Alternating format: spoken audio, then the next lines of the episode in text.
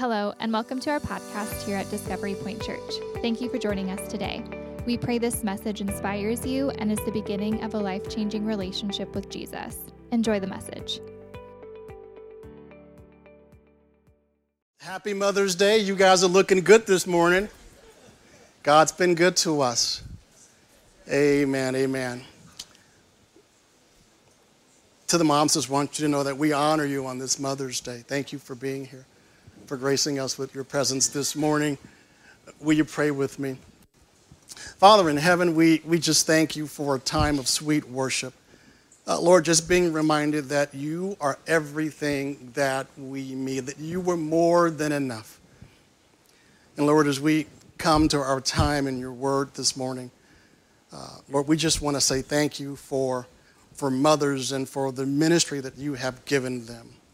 They have been such a blessing to our lives, even today. And Lord, we are thankful to you for all of our moms. And uh, we ask this in Jesus' name.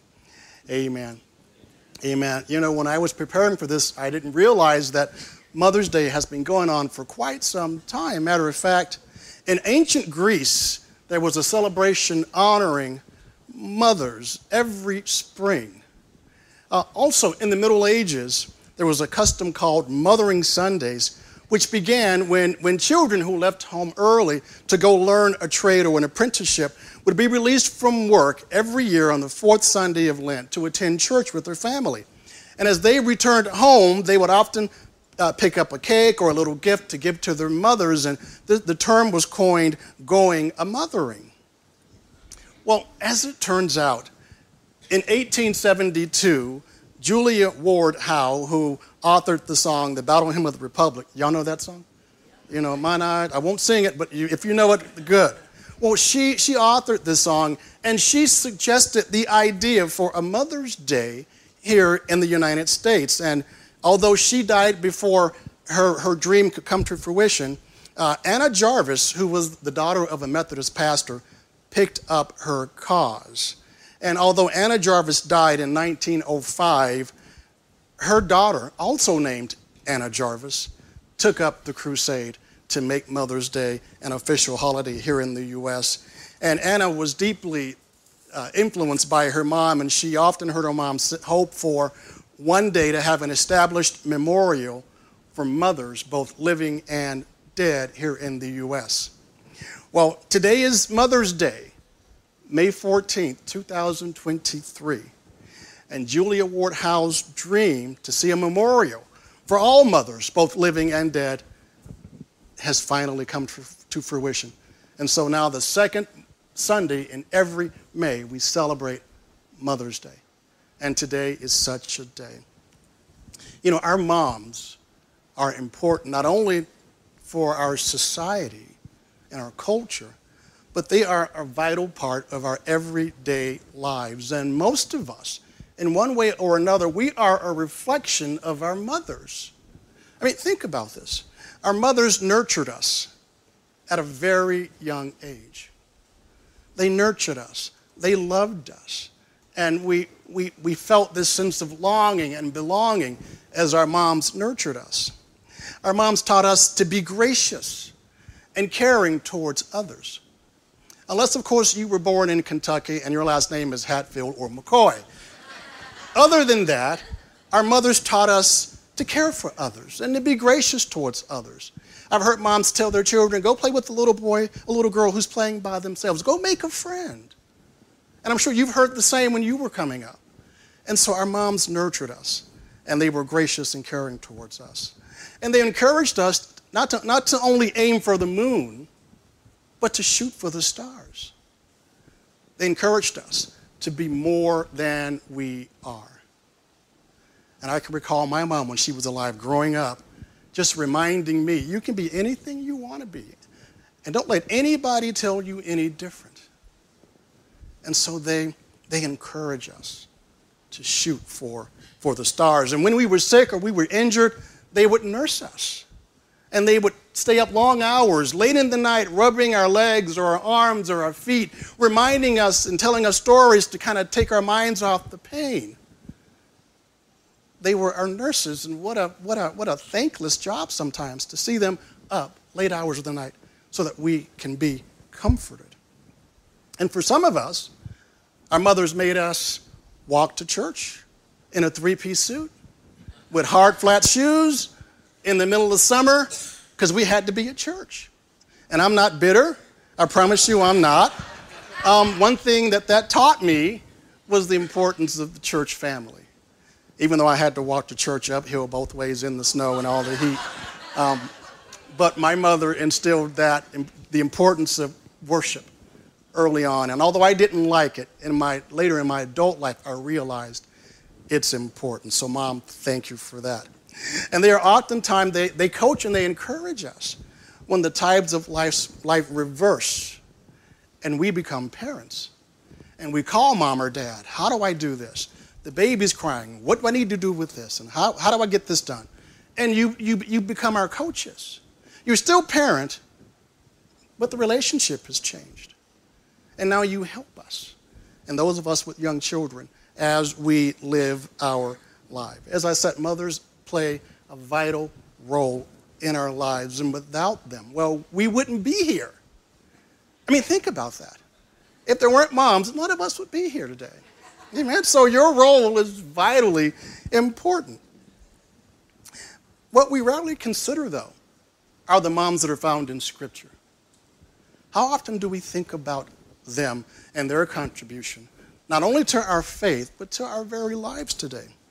I think back to Genesis chapter 4, where there's Eve, and God created Eve. He fashioned Eve with his very own hands. And Eve is the mother of humanity. And again, without Eve, there'd just be Adam, and life would be boring. But she is the mother of all of humanity. And so we thank God for her contribution. And then I, I think about Genesis chapter 7 through 9, where you've, you've, this is after the flood. And you, you've got Noah and, and Shem and, and Ham and Japheth. But we don't hear anything about their wives. We don't even know their names. There's some who tried to give them some names, but we, but we really don't know what their names were. And so, in obscurity, they, these four women helped to repopulate the world. And although we don't know who they are, we are forever grateful. Because without them, none of us would be here.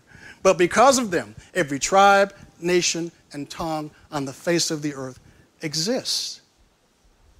And so we, we thank God for them.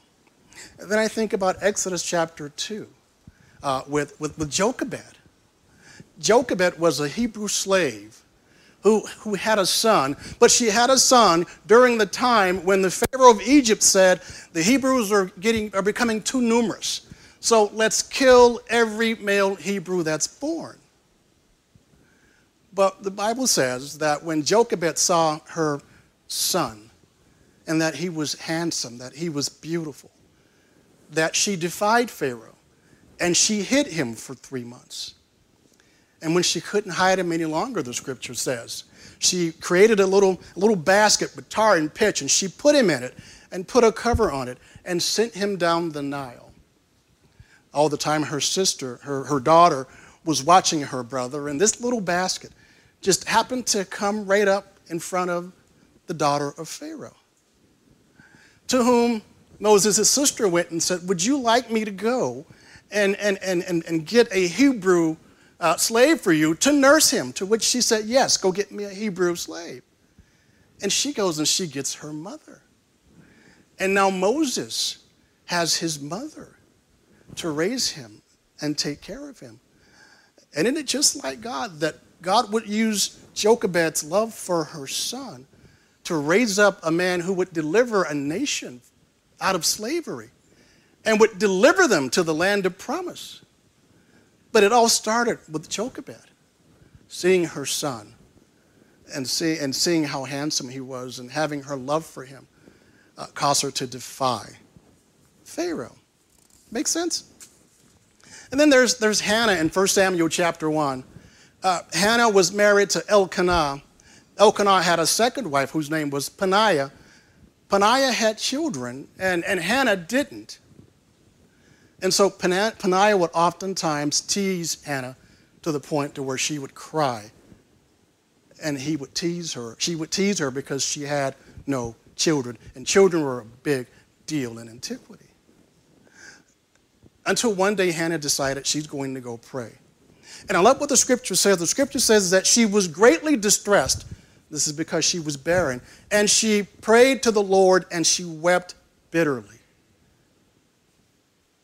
And she vowed that if the Lord would give her a child, that she would dedicate this child to the Lord. Well, the Lord gave her a child, and his name was Samuel. And when he would grow up to be one of the greatest prophets in the scripture, he would counsel two kings, Saul and King David, and would make a, a, a great mark in their lives. But it all began because Hannah kept on praying. And she didn't stop praying until God granted her request. And so we, we thank Hannah today for her continued prayer. And in Luke chapter 1, there's Mary. And here you, you have this, this virgin who's somewhere between 12 and 15, never been with a man sexually, and she has an encounter with an angel, the angel Gabriel, who tells her, You're going to have a child, and you're going to call his name Jesus. And it's just like Mary, excuse me, to believe the angel and to take him at his word. And because of her faith, because of Mary's faith, all of our lives have been radically changed today because of her son Jesus, who came to take away our sins. Amen? Amen. And then there's in 2 Timothy chapter 1, there's Lois and Eunice. Lois is the grandmother of Timothy, and Eunice is his mother. And the scripture says that it's because of their faith that they poured into Timothy that he is who he was when, uh, when, when, when Paul took him as his protege. That this grandmother and this mother poured their faith into this child. And because of that, he became the, the pastor of, of the church at Ephesus in the scripture. And so each of these mothers, in some way, has contributed to our faith today. These were godly women whose faith changed history. But let's, let's fast forward to, to May 14, 2023. Moms, will you stand for me? If you are a mother or a mother to be, would you stand up for me, just where you are? Amen. Each of you, like these women of antiquity, these mothers of antiquity, you have a vital role to play, not only in the lives of your children, but in the lives of one another and every young woman here today. Paul tells Titus in Titus chapter 2, verses 3 through 5. He says, Older women likewise are to be reverent in their behavior, not malicious gossips, nor enslaved to much wine, teaching what is good, so that they may encourage the younger women to love their husbands, to love their children to be sensible, pure, workers at home, kind, being subject to their own husbands, so that the word of God will not be dishonored. And ladies, there are young ladies, young women here in this room today who need your wisdom and the insight that God has given you. So, my prayer for you today is that you would share your wisdom with this next generation because they need it. And so, thank you for being here today. You may be seated.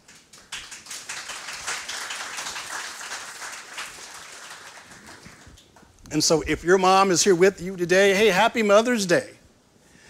For some of us, Mother's Day is uh, a bit more pensive and, and, and reflective as we remember our moms who've gone on prayerfully to a better life. And although they're not here, the ongoing impact of their lives can be felt each and every day. I can hear my mom writing the toes, Do you have a t-shirt on? And she yanked my shirt back and she'd look.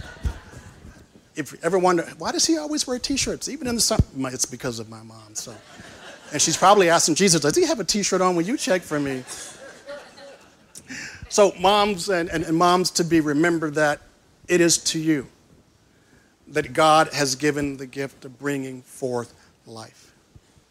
It is through your, self, your selfless love and your mama bear resolve that we are who we are today.